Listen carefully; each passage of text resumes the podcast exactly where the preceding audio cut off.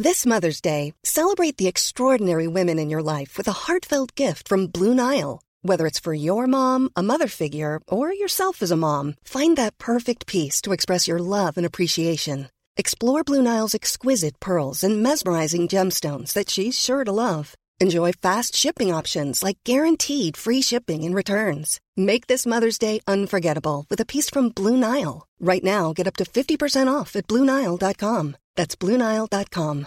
Quality sleep is essential. That's why the Sleep Number Smart Bed is designed for your ever evolving sleep needs. Need a bed that's firmer or softer on either side? Helps you sleep at a comfortable temperature? Sleep Number Smart Beds let you individualize your comfort so you sleep better together. JD Power ranks Sleep Number number 1 in customer satisfaction with mattresses purchased in-store. And now save 40% on the Sleep Number limited edition Smart Bed for a limited time. For JD Power 2023 award information, visit jdpower.com/awards. Only at Sleep Number stores or sleepnumber.com.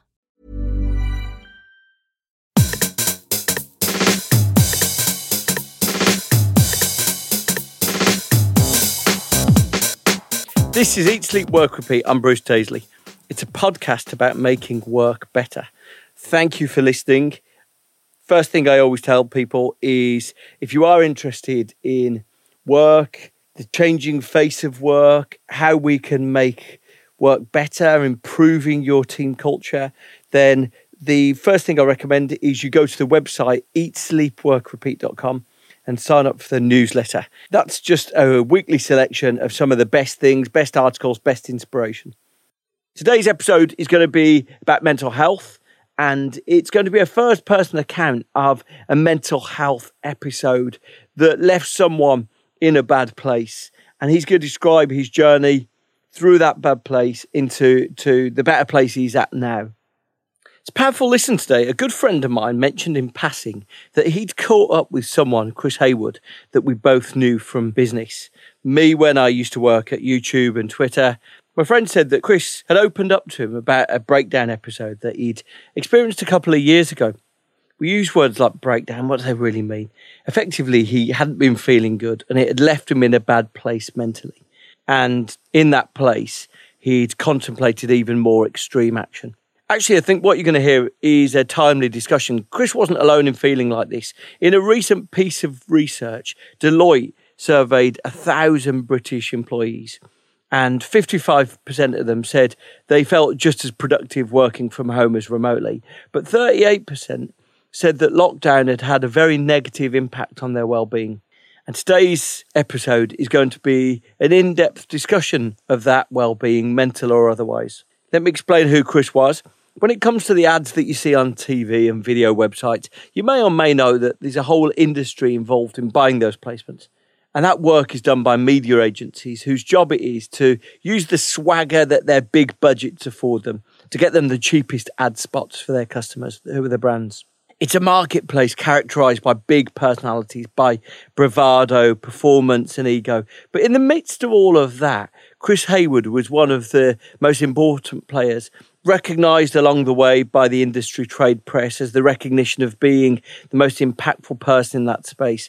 But he was a real contrast to that archetype of the bombastic television buyer. Something of a scouse intellectual. Hayward is intelligent, erudite, thoughtful, and renowned for his passions, really passions for music, passions for football. So, before my friend mentioned, I'd heard that Chris hadn't been well last year but I hadn't really known the full details.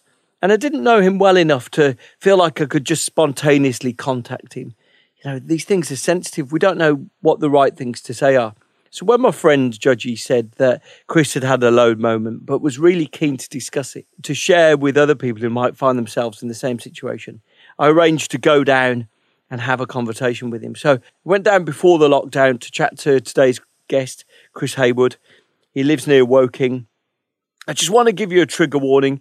If you are likely to be upset by discussions of depression and suicide, then please be warned that they, they play a significant part of this dialogue. I want to flag that I'm not a trained journalist. I do know that themes of these issues need to be handled carefully. And before meeting Chris, I read guidelines on how to cover these things, how to refer to them. most importantly, if you are distressed by these themes or if you feel that maybe they touch a nerve with how you're feeling, I've put details with a few organisations who can help in the show notes. Chris's point is that more than anything, you should reach out to, to talk to other people. The thing you're going to find is firstly how Chris found himself in this situation out of nowhere. Person who loved so much of his life and was filled with passions. His life took a dark turn for the worse by really an unexpected accident that left him in hospital. Out of nowhere, things spiraled out of control. But you're also going to hear how he tried different approaches of coping, discovering which was the best way for him to adapt. And you're going to hear if you are finding yourself in these difficulties, you're going to hear a real vivid description of how he uses cognitive behavioral therapy to put himself in a better place. As I say, please do tap into all those resources if you feel that this is relevant to you. This is a personal, intimate discussion with someone who's been brave enough to share before we go into this, I do want to say if you do get any benefit from this, please do share it with a friend. The reason why Chris reached out to me is that having gone through such a potent journey himself, he wanted to spread the word and reach as many people as possible to tell them that their situation isn't desperate. So please do share it if you found a benefit. This is my discussion with Chris Hayward. Should we jump in? So I, I, it's probably worth you doing a bit of explain who you are and what you do, really. So How have I got here? Exactly that. Yeah, yeah. Exactly that.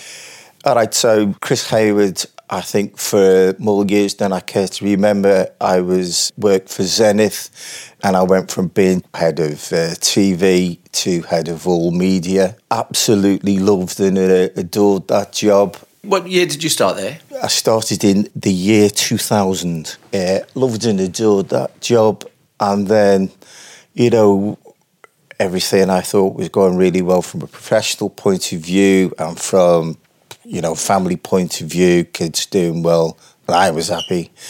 And then I had the freakest of uh, freakest accidents. I went to see a gig in North London in the chapel, uh, Union Chapel, uh, and despite what people might have said later, I was not drunk because you basically can't drink Can't in, drink the, in, in, that venue.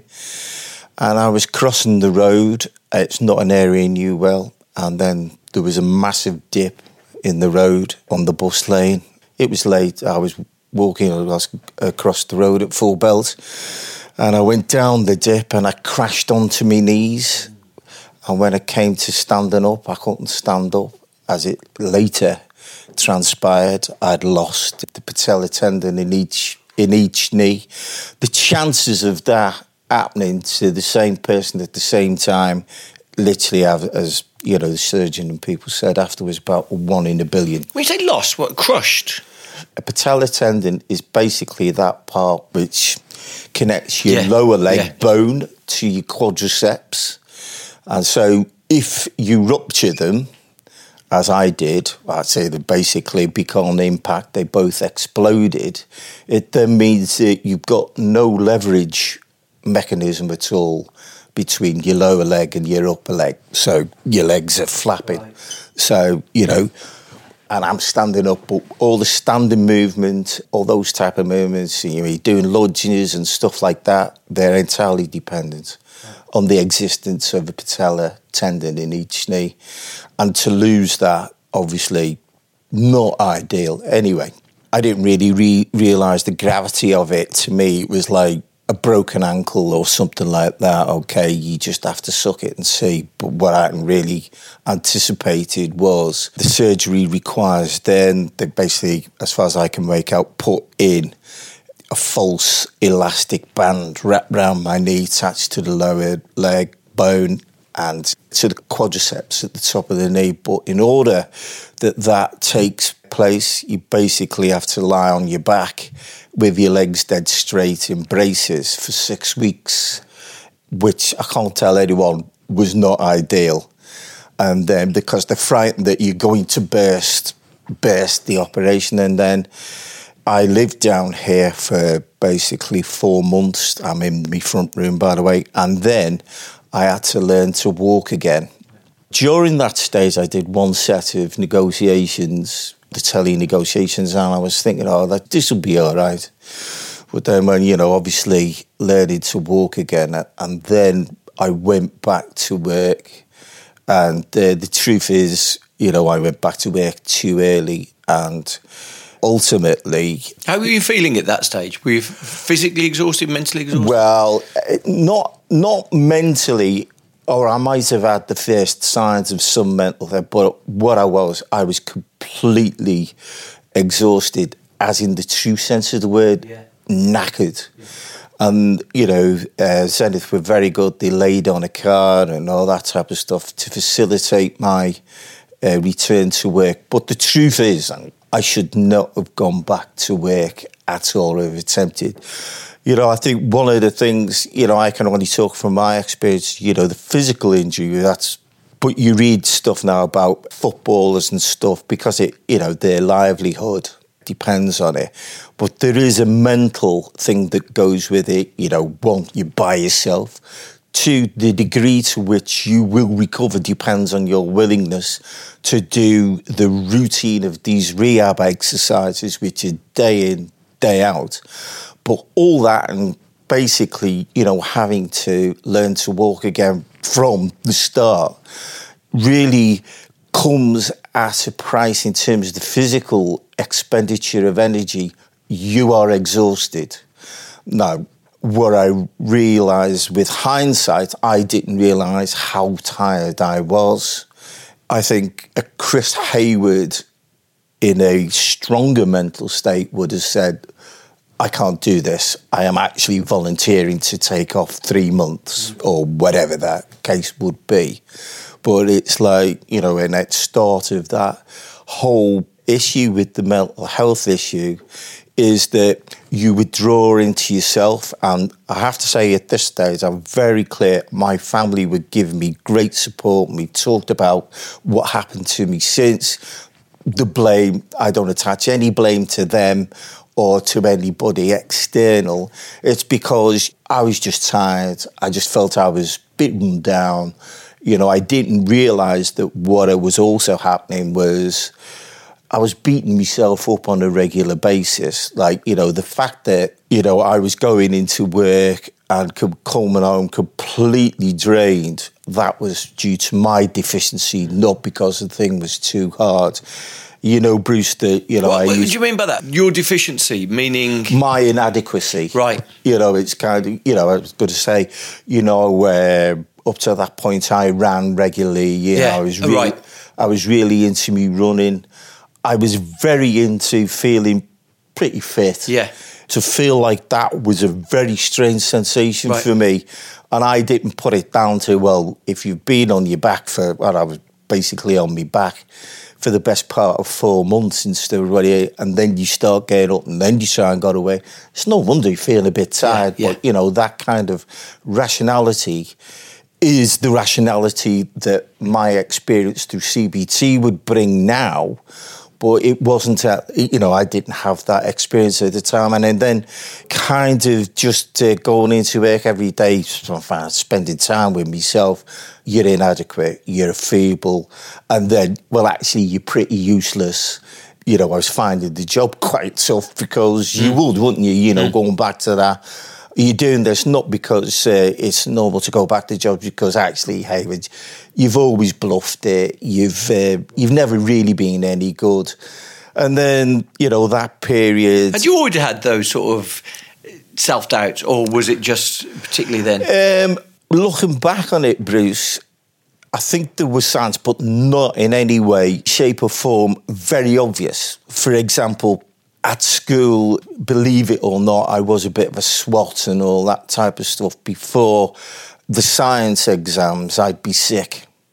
And, you know, when it came to finals, I remember I'd managed to get myself into a right old state about my Spanish oral. And when I came to my Spanish oral, I opened my mouth and nothing came out which is not ideal for an oral exam. So, you know, there were indications earlier on, but, you know, nothing manifest like that to that extent. So, you know, one of the things I want to say to people within this is to describe very clearly as accurately as I can the feelings that I felt at that specific time. And, and, and to say that hindsight is a wonderful thing, and I do believe in you know seeking help and all that. It's helped me enormously. But at the time, you know, in my case, I just felt I was very, very tired. But then, you know, that kind of lack of self esteem, the withdrawal, because you think, oh, I'm useless. I better not tell anybody about this. I can't do this project at work and all that. And eventually it came to a head over a couple of days where, you know, I was about to uh, go into work and I thought, I can't do this you know, I spent then the next couple of days contemplating and seeking a place where, you know, I would end my life. And then within that, I uh, fled to Liverpool and disappeared. So, so in those two days where you're contemplating ending things, were you coming back here? Were you here? Were you at home? Or no, I you... fled. Did you? you? Okay. Yeah, yeah, I, I, uh, because you know, I sort of um, it's important to to say that you know the reason in my case was not that I wanted to hurt myself or anything. I was just fed up feeling that I was useless and right. crap, and the way I wanted to do it was to have um, you know go to sleep forever. Really, right. I mean that was the, that that was going on in my head, but you know that went on and I I was eventually found in Liverpool, and then uh, obviously because I'd mentioned, uh, you know, I'd had uh, thoughts about finishing my life. Then they wanted to. Uh, I, I sort of uh, they took me to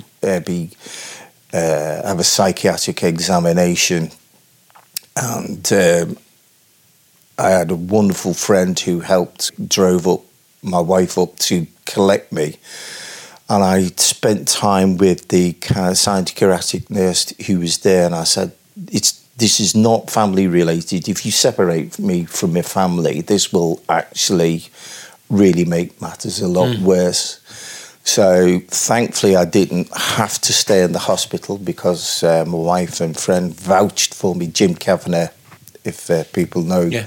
his name, he was wonderful I came back, and then I had a wonderfully sympathetic uh, locum doctor who just uh, I got taken to the hospital uh, to the surgery, uh, the GP surgery. I couldn't speak there because I was so exhausted, and he got in touch with the priory there and then, and then the following within a few days, my uh, rehab or my treatment started at the Priory. But again, the Priory wanted to commit me, and yes, no, no, no, no. That my wife and family are a happy part of my life. Mm. They're so fundamentally not part of the problem that if you remove me from them, that's not going to help my mm. mental state at all.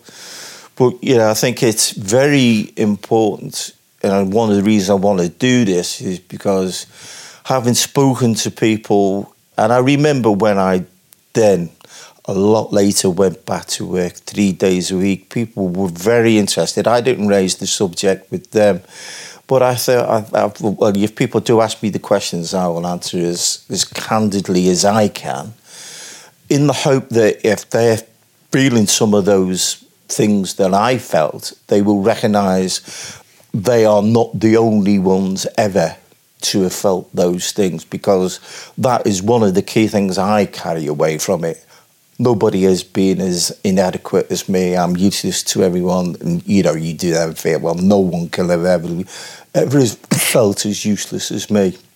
So one of the reasons I want to talk candidly is that you know I do think there are a lot of people, not a lot of people, but people do have those thoughts, and I what, think. What was it like in those that point where you you said you were setting off on a journey on the journey to work? Was it? Uh, yeah. Were you getting a car? Were you getting a train? How, how were you getting there? Um, I'd got a train. I mean, the you can imagine I was still not greatly mobile. Yeah. So I was on the train, and then you know. And what's going through your head? What had happened was that over the course of let's say three or four days, I'd got to a point where I just thought, oh, I'm so tired, you know. Right. And then it's, why am I tired? Well, you're tired because you're useless. Right. You know, thought, well, where does this go? You know, kind of, I suppose, on the journey into work that day, I was asked to do something which I hadn't done because I was too tired to do it. I thought I'll blag it. I just went, I remember going to the door and think, I can't bluff this because I haven't actually got the energy to yeah. bluff this. I don't want to disparage the professionalism that I feel is in the, the in the uh, media buying side of things, but sometimes you can blag mm. your mm. way through a meeting and they say, all right, get myself together and I'll make sure I'm on top from the follow up, you know, the follow up meeting.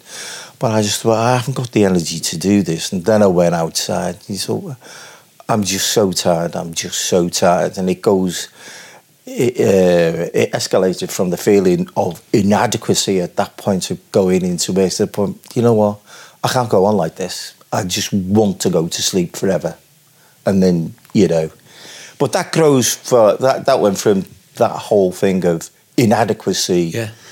over, let's say, I don't know, four or five days. It's impossible for me. Where to, did you go? So you, you, where did I go? Yeah. And, and what were you thinking each step of the way, really? Because you must have slept somewhere. So, so um, as you were going to sleep, did you? Uh, you know, frankly, I went up and down Tottenham Court Road looking for lorry or a bus to throw myself right. under. And I decided that there was so much traffic in Tottenham Court Road that that wasn't the way because I say the idea is not my purpose was not to self harm. My purpose was really to put an end to this whole heaviness that was in which I was shrouded. I then went to Vauxhall station and stood on the station fully ready to uh, throw myself in front of a train. But then, I don't know if you've ever been to, and I am smiling, it's not funny uh, to Vauxhall Junction, but all I could see were these trains coming in, and I couldn't wor- work out whether they were coming into my platform, they're in another platform, right. and I was I stood there for about an hour. I thought I can't work this one out either. So then got on a train to Surbiton, and Surbiton exactly the same thing.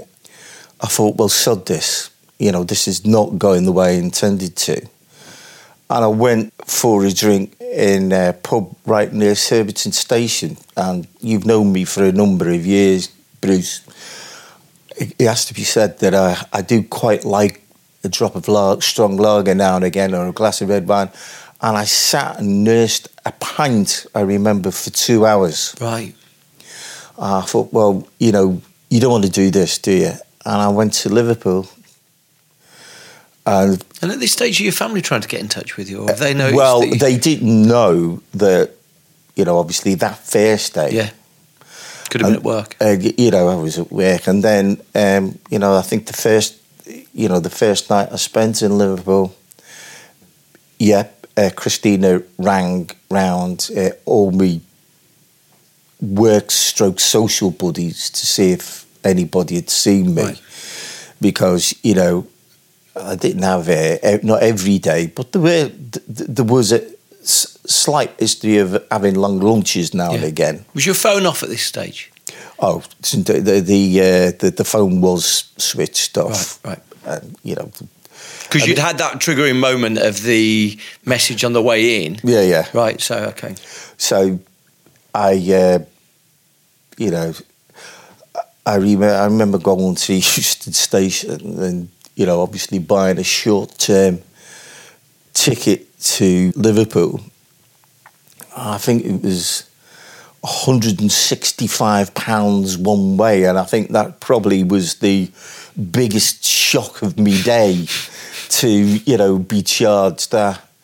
Uh, you know, I went to Liverpool. I didn't know what to do in Liverpool. If I'm honest, again, you know, thought about going to one of my favourite places and throw myself in the Mersey, but it was only a thought at that stage. And, you know, I passed the night there in the days, hadn't contacted anyone. Did you get a hotel or what did you do? Yeah, got did a you? hotel. And that's ultimately how Christina traced me. Right, credit um, You know, credit cards right. and stuff. You know, particularly on the second day, and you know I hadn't reappeared and nobody had seen us. Eventually, very uh, understanding constable came and knocked on the door because I'd actually spent the day thinking, right, you know, so nothing happened yesterday. What's going to happen today? And very similar to my experience in the Surbiton pub, I sat in a bar in in a hotel. I had by that stage decided to change hotels. Don't ask me why. I thought that might throw people off my scent if they were looking for me. And I remember sitting at that bar for three hours and again nursing one pint Yeah. and thinking, well, this is Eustace. And then all these kind of, I don't know what day it was, there was all these people from out of town and all that kind of stuff there. And then I just went back to me room. Again, by that stage, I was completely exhausted. So you thought, what was I thinking? Very hard for me to describe in detail, except I was in a very, very heavy, tired fog. And I just lay on my bed and basically did nothing. As I say, I think towards, I don't know, in the early evening, uh, the police found us. And then uh, I was taken to a hospital in Liverpool, whereby, uh, you know, these things take forever. Uh, my wife and uh, Jim Kavanagh had arrived and um, going through all that kind of psychiatric thing to assess my state of mind. I think by that stage there was no state of mind I was in. You know, the way now on reflection I would uh, describe it, it was like having the worst kind of flu that you've ever had. I don't know if you've ever had proper flu, but you know, your bones are tired, you're tired. The way I, and you know, when I have uh, low moments, one of the key sign- uh, uh, symptoms to me is that tiredness is there. And I would call it tiredness of the eyeballs. It's when your eyeballs are tired, you know, that's when I know I've got to I- you know, I'm in a low period and I, I need to take some uh, steps to uh, make sure it doesn't get any worse. And what's happened since? So, how are you feeling now? Me, you know, I'm, I hope you can see that I'm very open about it. You know, I think I'm very lucky on a, a number of levels. One, to have come through that. Uh, the support of my family has been amazing. You know, I, I really found out some fantastic, some fantastic friends, and the thing with this is you can't control those thoughts coming back. I mean, I, the Priory, you know, you spend time. I spent a total of eight weeks not in there all the time. You know, going through various sessions and stuff, and the re, you get taken into different sessions. And I think part of parcel of that is so that you find the thing that hmm. works for you. And there are certain parts of CBT that work for me with the experience and you know I do have sat down and thought about it not like to throw myself into gloom but to try and understand how I can manage this. You know one of the things about CBT is manage what you can manage. You know set hmm. yourself a list all this type of stuff and then you know work your way through that list. You can't manage what you can't control. And one of the things I find I can't control is the arrival of those dark moments. Right. But you know there are, there are certain common characteristics to the arrival of those, which will be the tiredness, hmm. the tiredness, and the withdrawal. Now you'd think that you'd see that straight away, but you know, ma- no matter how often it happens to me, it's probably several days in before I think, oh, I, you know, Right. I'm having a moment Right. here. And then because, you know, that withdrawal into yourself is very unconscious. For me, it is that tiredness is there, but also almost concurrent with that will be a disinclination to do those things I know bring me enjoyment. Right. So no interest in doing any exercise. What way uh, shop there? I love music. Don't listen to any music, and you know I shut down my my reading as well. Now they're probably the three most obvious characteristics for me that I need and, to and a couple of things. of. Do you recognise that you'd had any episodes like that before? No. And have you found any way then, when you recognise those things now, to get out of that? Yeah, well, I was going to say, see, the CB, uh, I don't recall ever having ever uh, had those things before, but what I'd had, I think, was certain signs of I was prone to anxiety in extreme cases. And obviously, it went into a very extreme level there. What I do now is I do recognise now when it's happening and my family are fantastic. I think they see it within a day. Yeah. It takes me a couple of days. Are you all right? You're not. You don't seem happy or whatever. And I know what to do now. You can't ever tell yourself to rid yourself of those thoughts. That is impossible. Uh, yeah. For me, what I do now is because that, that tiredness is all consuming, as I say, getting me eyeballs. I actually now rest for a day. I do rest for a day because I genuinely feel tired, even though that might have a mental cause for it. And so my wife my family recognised that. I said, oh, today, I'm not doing anything today. I'm just giving in. Not giving in. I'm just resting because I need to rest. I feel so tired. And then, you know, I then see how I am on day two. But normally on day two, I will then say, I have playlists now for various parts of my mental condition. I'm going to listen to three or four happy songs. Hmm. I'm going to read, but I'm only going to read five pages. Or I might go and, you know, down the gym and sit on the indoor bike for half an hour. Hmm. But, you know, nothing that is drastic, but a gradual and gentle reintroduction to those things that give me pleasure. Now, I'm not saying that that is a uh, remedy for everyone, but it certainly it really helps. You know, if you kind of applying this to pass on to other people, obviously the biggest thing is to talk about it.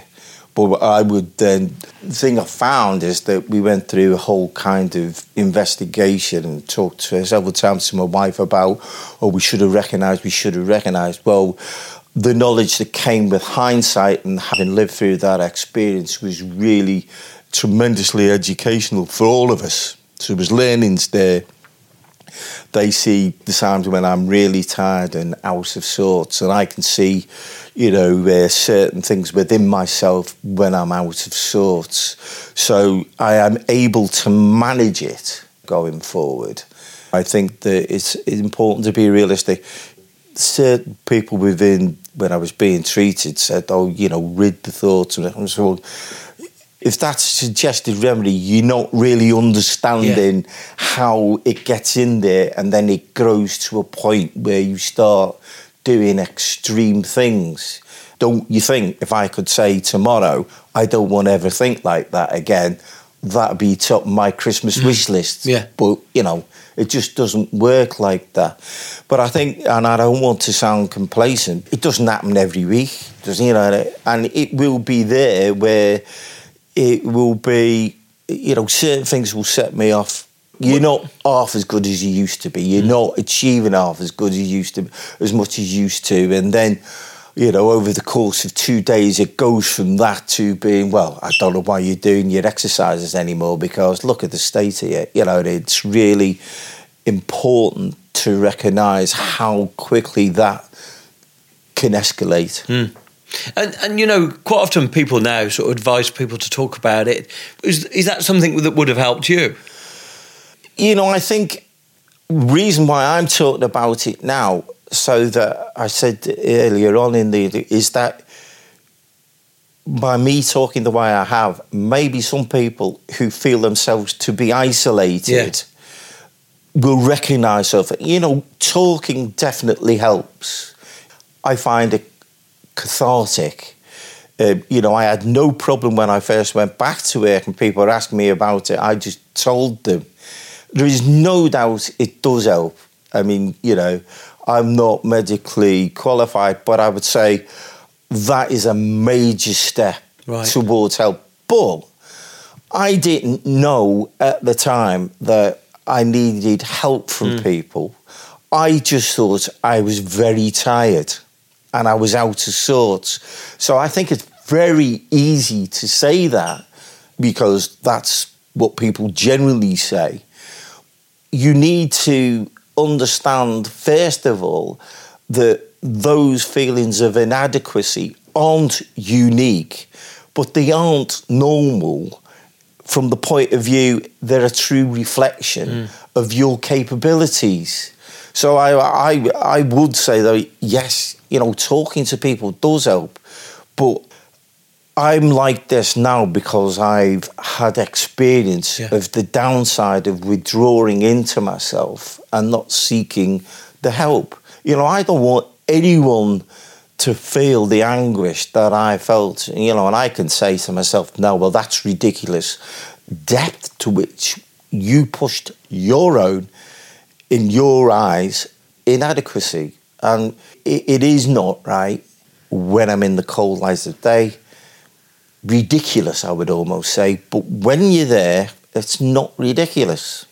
And you feel very lonely and very isolated. Mm. So, yes, you know, talking does help, but I I would have to say you have to first recognise the you know those kind of feelings of let's inadequacy or self-loathing or isolation. You're not the only person to have ever felt them, but also it isn't something that is part of the normal passage of life. Yeah, and you've you mentioned isolation and loneliness a couple of times, and as as we were walking up here, you talked a lot about what seemed to be a very active social life, sort of exercising social life. Did you actually have a social life then, or were you feeling more lonely? Were your friendships well, more? I, I, it's, see, he's coming on the back. I mean, and I think anybody who knows me know knows I love me mates. I love going out to lunch. I love watching Everton. I love all that. I love exercise. Uh, but very difficult for me because it's important to say how much I think that that physical incapacity had on me in as much that, you know, I did a whole round of TV negotiations from this front mm. room here and actually, you know, looking back on it, you know, everyone was brilliant. The TV contractors came down, you know. Well, they came in, they literally came in. They came to the oh, front room. They were fantastic. I was in a bed there, and the deal was, you know, like an hour, two hours. Great guy, John Ever. He worked with us at Zenith, but he came down. But we did the deals together from the front room and uh, everybody, all the TV owners came down. Several of the radio people came down, and the and the newspaper keeper came down. You know, it was wonderful. We'd negotiate, and then the deal was crackers and red wine at the end of that session, and they all came in. They and yeah, I think to a certain extent that, that gave me a false sense of security right. because I was like, oh, this is not too bad. And then I think what happened then after the negotiations, well, you know, you did them yourself. You know, there is a lull after the negotiations, mm. And I think maybe I had to spend time by myself mm. because I I was learning to walk again. I didn't realise kind of how isolated I'd become because I'm not going out and running. I'm not going out and uh, cycling. My mates were fantastic. The biggest obstacle for me physically at that stage was getting down the steps in front of the house. That was the biggest Mm. thing. I was trapped in the house essentially because I couldn't get down any steps. And once I'd mastered then, you know, they got taxis to take me to the best local pub here, Red Lion, and you know they took it in terms to take me out Yeah. there, as did the uh, media owners, and getting out. But you know, uh, that was like I don't know a once a week treat treat because the practicalities of that were there was still quite a huge physical challenge, and you know I had my accident in uh, November, and I was still probably not properly operational in April when I tried to go back to work. You know, and that was the big learning. And when was the, the, the couple of days that you went missing? When were, was that? Uh, that was in May. May, May. Yeah. Okay. Mm, Can't remember now whether it was the. I think it was the second May bank holiday. Right. You know, so you had Monday and Tuesday and you know, uh, so you had Monday and Tuesday off. I think the Tuesday. Yeah. Ah, I can't do this. So- And has anyone spoken to you since saying that they recognise in you something that they've been thinking about themselves? Or I've been very intrigued, Bruce. You know, obviously, I talked open about the fact that I'd had obviously a mental episode, not like forcing it down people's necks, but I've been hugely intrigued by, you know, with those first lunches or those first get togethers or those meetings once I'd come back after my breakdown. I could tell that the conversation wasn't just about concern for me. I think people were checking out themselves against my experience. And I think it's unlikely that anyone would ever say to me, you know, and I'm still, you can see, very open about it. Oh, I'm feeling like that. I'm glad you talked to me about that. I don't. I, it doesn't work like that. It might do in some ideal world, but I feel very sure that in certain cases, uh, it has resonated either with themselves because they're feeling that, or they see certain of uh, my behaviours in other people that are close to them. Um, you know, and that went on for several months actually, and I, you know, uh, was very happy. To, happy is the wrong word, but I was very cool about talking about it because, as I say, I want to help people who may be going through that type of stuff just by talking candidly, hoping that if there is any anxiety on their part, they recognise something in what I've said hmm. in themselves, and that you know that is my rationale for doing this Yeah. type of stuff. There, but there's no doubt when you've met up with someone for the first time, you know, let's, let's say five or six months, and then they spend all the time saying, How did you feel about this? And how did you feel about that? You do know during that conversation that either talking really about themselves or they're talking about somebody mm, that's they close to them. Yeah. So, what would you tell them specifically, like to get in touch with a specific organisation or just chat to their friends? lots of organisations will relate you to, refer you to an organisation or whatever. I was very lucky, and you know, I go back to the fact that really I had a very empathetic locum who saw me that Right. day when my wife came with me, and I said nothing. Now I know it's really difficult in terms of COVID and all that kind of stuff, but you must go and speak properly to your doctor. I mean, you know, I don't know people's circumstances, but if there is somebody close to them, you know, and they do recognise something in what I've said, speak to those people close to them. Have you noticed, you know, have I been withdrawing, you know, am I gone quiet? Is that kind of in comparison to before or is this is it this become worse? And you know, if people say, well actually you have been more withdrawn than normal, you know, that's that that that to me is the warning mm. sign that people should be acting on now in terms of organisations, the this, the that and the other you know, that's what doctors are there for. I mean, I know COVID's there, but you've got to go and speak mm. to your doctor. And the other thing is, start if he ever says like, "Oh, here you are, sleeping tablets and all that kind of stuff," go and see another doctor. I mean, I'm very fortunate. I, you know, I had the means to be referred to someone and mm. all that kind of stuff. But I think the people around you've got to help you find that medical expert or whatever it is, or because you you've got to have, in my view, some medical treatments. You know, talking to people is certainly a massive release. I'm feeling low. Yeah, yeah, yeah. I'm going to rest today. Yeah, yeah, yeah. I wouldn't know anything about CBT. What sort of stuff do they get you to do on cognitive Make lists. So, you know, it's little stuff. How long, what do you like to do? How long is it since you've uh, rung up a mate and had a chat to them? And so it starts off with, as I've highlighted there to get me out, what I want you to do is those people you haven't spoken to for a while and you said are your friends, we want you to pick up the phone next week uh, before the next session and phone them and speak to them. And then there, that's what you do. So how long is it since you read a book? Oh, I've been too tired to read a book. So what do you like reading? Right, so uh, I want you to read a magazine article next week. It's very, very, very simple steps. Right. But it's stuff that you can manage. Right. Right, I'm going out for a 10 minute walk. You know, you can manage that.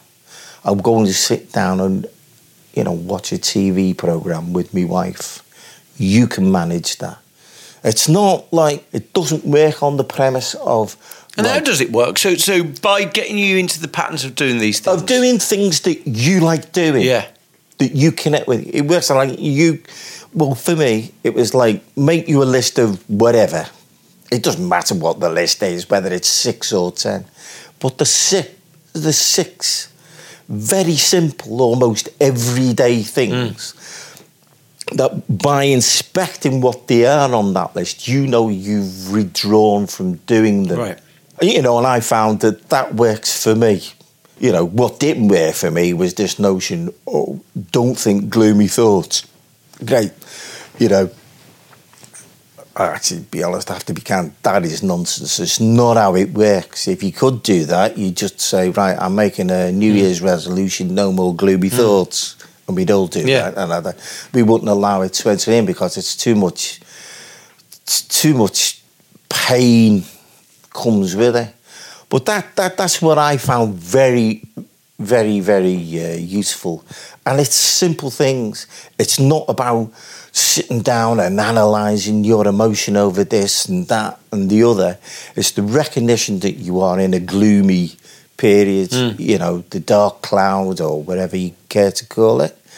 And then there are certain things that you can do to ease your withdrawal from that cloud and your uh, re engagement with normal society.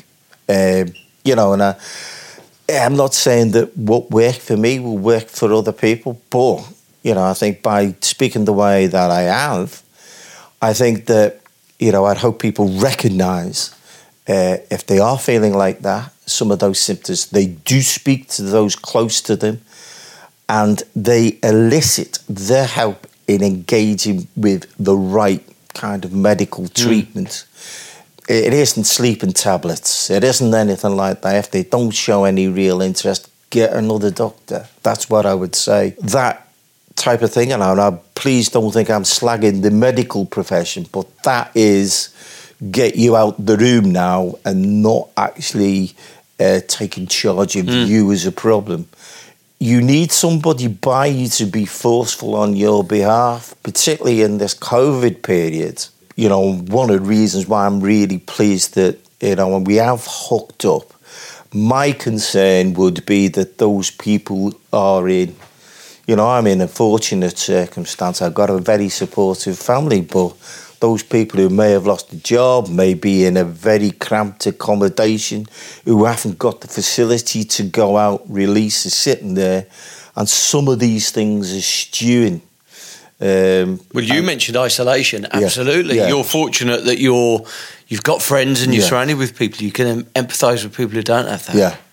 I mean, you know, I've talked actually not to bring the focus back to me about that there is a lockdown syndrome mm.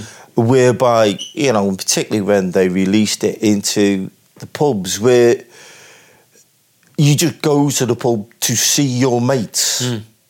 You know, it's not about having a drink. It's like, and it's great to see your mates. Mm. You don't realise the lift that that gives you that is really, really important. And I, I would have, a, as I say, this concern particularly between the the, the extreme lockdown, um, you know, tier three lockdown. I would have a genuine concern that those people who are vulnerable to those mental conditions are being neglected mm.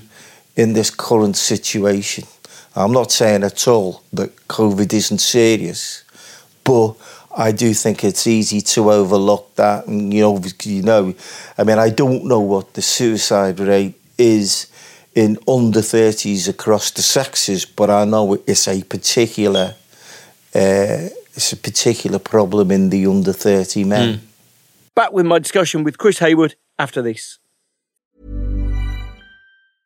I'm Sandra, and I'm just the professional your small business was looking for. But you didn't hire me because you didn't use LinkedIn jobs. LinkedIn has professionals you can't find anywhere else, including those who aren't actively looking for a new job but might be open to the perfect role, like me. In a given month, over 70% of LinkedIn users don't visit other leading job sites. So if you're not looking on LinkedIn, you'll miss out on great candidates like Sandra. Start hiring professionals like a professional. Post your free job on linkedin.com/people today. Burrow is a furniture company known for timeless design and thoughtful construction and free shipping, and that extends to their outdoor collection. Their outdoor furniture is built to withstand the elements, featuring rust-proof stainless steel hardware, weather-ready teak, and quick-dry foam cushions. For Memorial Day, get 15% off your Burrow purchase at burrow.com slash ACAST and up to 25% off outdoor. That's up to 25% off outdoor furniture at burrow.com slash ACAST. Millions of people have lost weight with personalized plans from Noom, like Evan, who can't stand salads and still lost 50 pounds. Salads generally for most people are the easy button, right? For me, that wasn't an option. I never really was a salad guy. That's just not who I am. But Noom worked for me. Get your personalized plan today at Noom.com. Real Noom user compensated to provide their story. In four weeks, the typical Noom user can expect to lose one to two pounds per week. Individual results may vary. Now back to my discussion about depression and the issues it creates. My discussion with Chris Hayward. How are you feeling now? Me, uh, you've touched on, um, you know, the talking part of it, and I'd be very frank with you. I find this uh, a very, very cathartic experience. Yeah. Very cathartic experience. You know, I'm in that stage where, you know. Were you like that before, though, Chris? You don't, you don't strike, strike me as someone who would have readily talked about his emotions or how he was no chance. before. No chance. You know, uh, so this has unlocked something in you. Being candid about it, it's actually been helpful. Well, I think it's something, you know, and advertising has changed, but I, you know, I came from a generation of TV buyers and all that, and they were all hard as nails characters. Mm. You know, you worked hard, played hard, you exercised hard. I mean, you know, I don't know that. Uh, I didn't have a more uh, emotional side, but I think very much it was to the confines of this house. Mm. Didn't go much beyond that. Yeah. And to a few very, very, very, very close mates. Um, but, you know, the, where I'm at now, as I say, cathartic experience, you know, I look out in my garden and think, well, pretty lucky, you know, wonderful, wonderful, uh, supportive family. You know, whilst I now and again moan the state of my knees, I can go out and cycle. I've got mates who go out and cycle with me, lend me support, and you know, I think all in all, the accident happened. There's nothing I can do about that. Uh, my mental condition is part of me as much as, you know, my wrecked knees. Nothing I can do about that.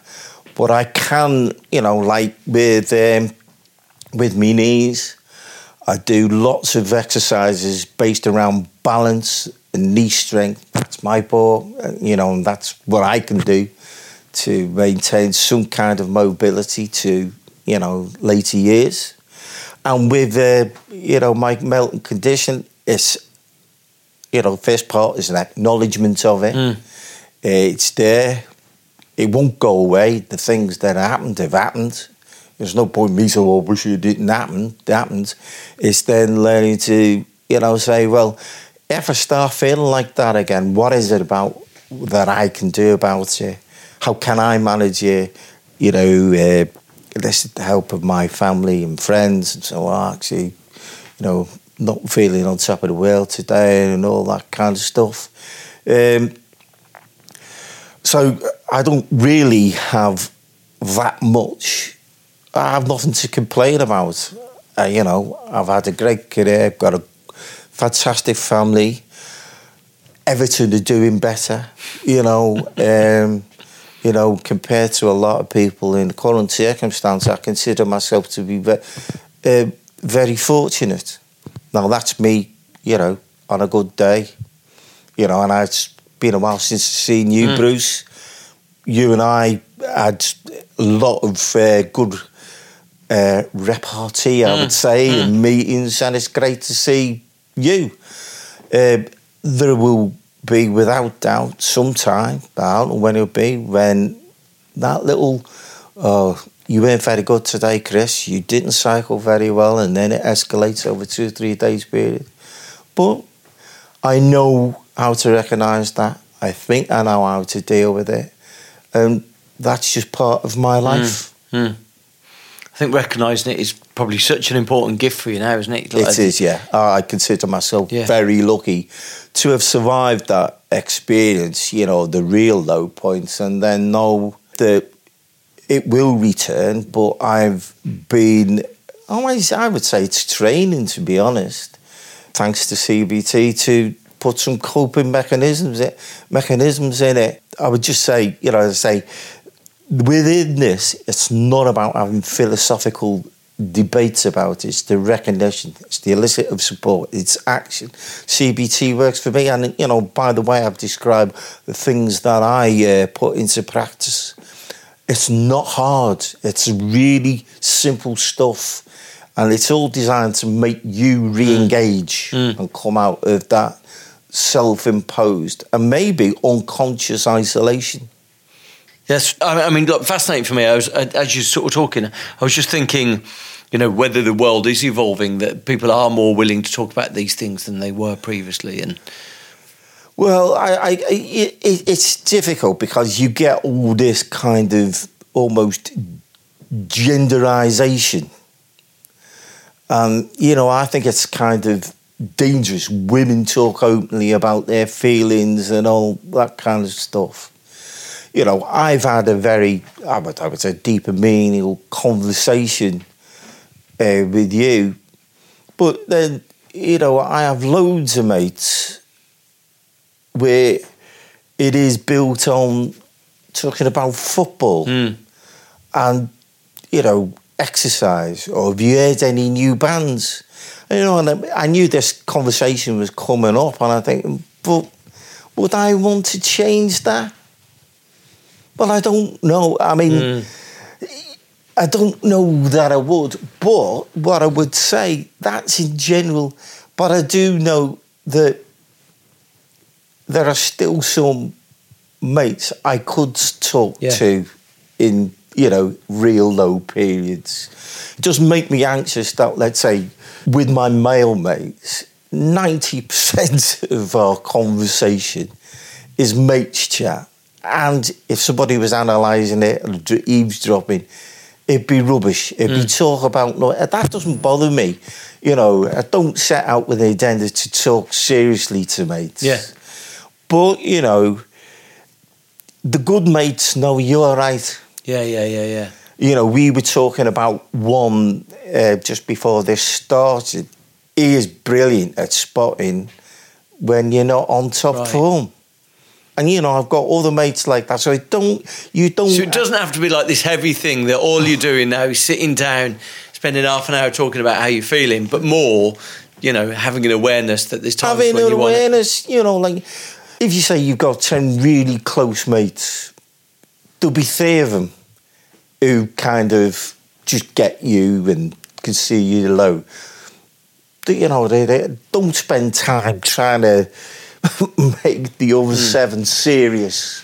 I think to some extent, you know, the, the way you've described this, your family and your friends have been a real gift here because Oh, what you hear is that a lot of men, especially when they go over the age of 40, they stop having any of their own friends. And so, you know, you're fortunate because your recovery has been helped by the fact that you've got these good friendships that you can draw upon. You have friends that you exercise with, and you've got a family. And a, I think probably.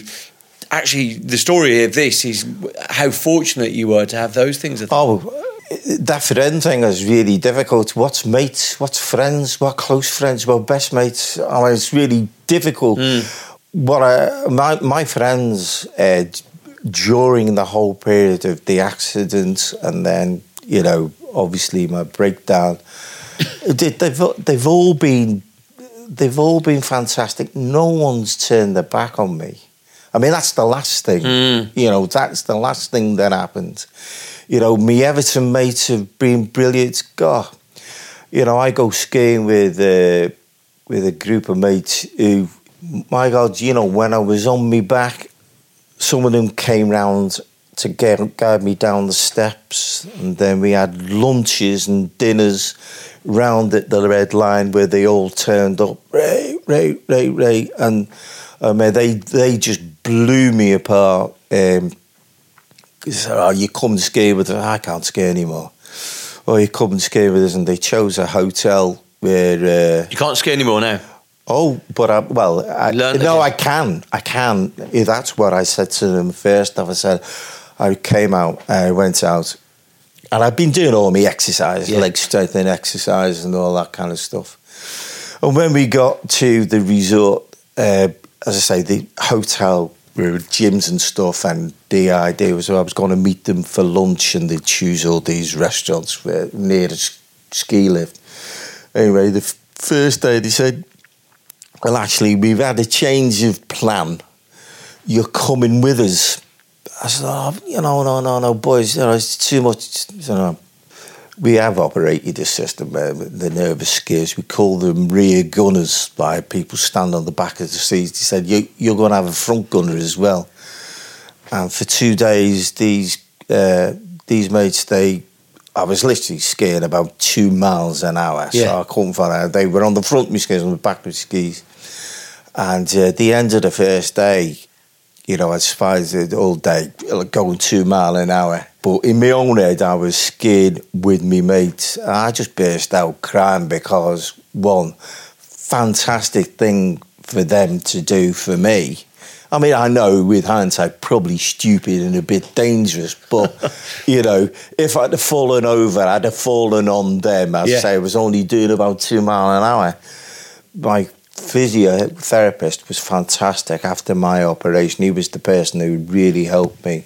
And he said, What do you want to do? And I said, Well, you know, if I can get to jog an old man's jog and if I can ski, then that would be something. And, you know, he was a fantastic, he, he was into positive encouragement. And uh, at that stage, he, he raised his eyebrows and said, You know, you've had a really serious injury, but nothing's impossible, so we'll see what we can do.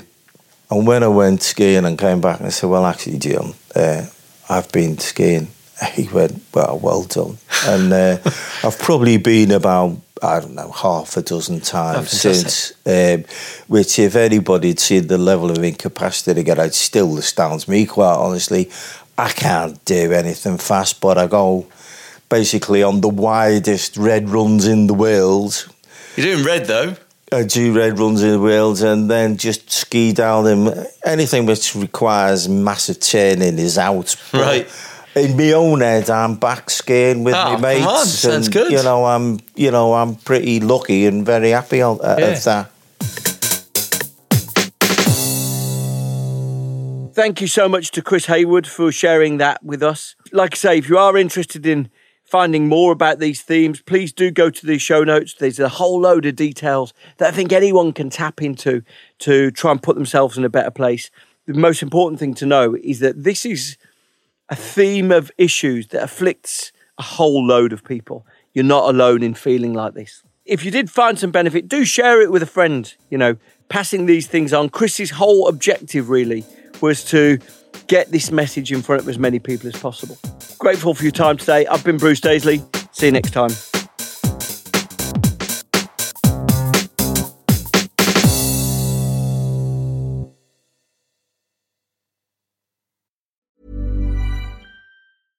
Flexibility is great. That's why there's yoga. Flexibility for your insurance coverage is great too. That's why there's United Healthcare Insurance Plans. Underwritten by Golden Rule Insurance Company, United Healthcare Insurance Plans offer flexible, budget friendly coverage for medical, vision, dental, and more.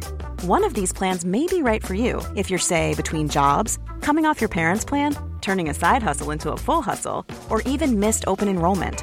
Want more flexibility? Find out more about United Healthcare Insurance Plans at uhone.com. Planning for your next trip? Elevate your travel style with Quince. Quince has all the jet setting essentials you'll want for your next getaway, like European linen, premium luggage options, buttery soft Italian leather bags, and so much more. And is all priced at 50 to 80% less than similar brands. Plus, Quince only works with factories that use safe and ethical manufacturing practices.